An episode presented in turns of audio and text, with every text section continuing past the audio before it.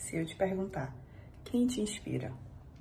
Quanto tempo você vai demorar para dizer que é você mesmo? Esse vídeo não é só sobre Beyoncé, apesar de ser a maioria do vídeo sobre ela. É sobre as nossas inspirações, é sobre nós termos a capacidade de nos inspirarmos na nossa história, na nossa trajetória e principalmente nos nossos esforços. Ontem foi um dia histórico um dia histórico para quem acompanha Beyoncé, para quem acompanha a música, ela conseguiu chegar no marco de ser a mulher cantora com mais Grammys na história. Uma mulher preta que desde os 9 anos trabalha com música e se dedica à música. Mas eu não paro por aí.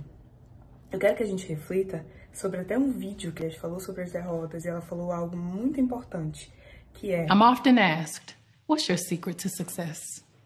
The shorter answer Put in that work. There may be more failures than victories. Yes, I've been blessed to have 24 Grammys, but I've lost 46 times.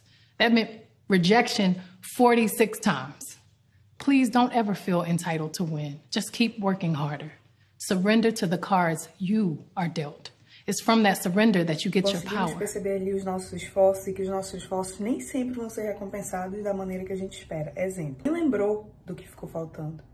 Ninguém pensou que nessas 60 indicações, eram 60 músicas, clipes, álbuns, que ela se dedicou igual, mas ela só recebeu a premiação daqueles 20. Claro que 20 é um número grande, mas e para ela, que colocou todo o esforço, toda a dedicação em cada música feita?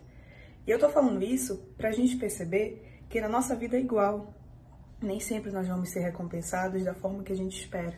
Por isso que é importante fazermos muitas coisas por nós e nós sermos os nossos maiores inspiradores, a nossa maior inspiração.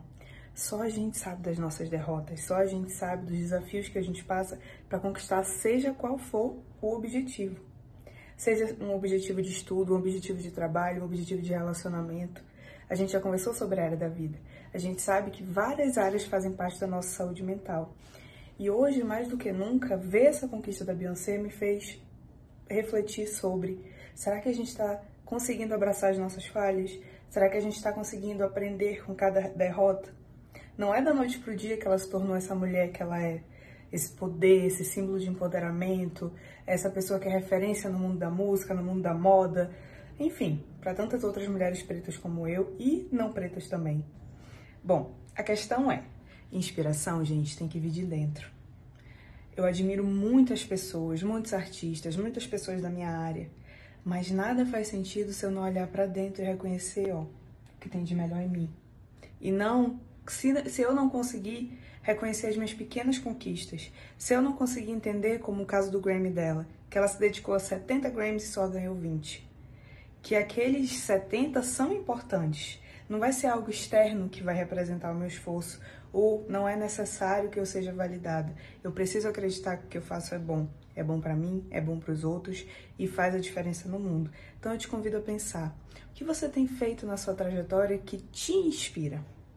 Você tem e está conectado a aquele momento diário de saber que faz o bem para você, saber que faz o bem para sua família, para as pessoas que você convive?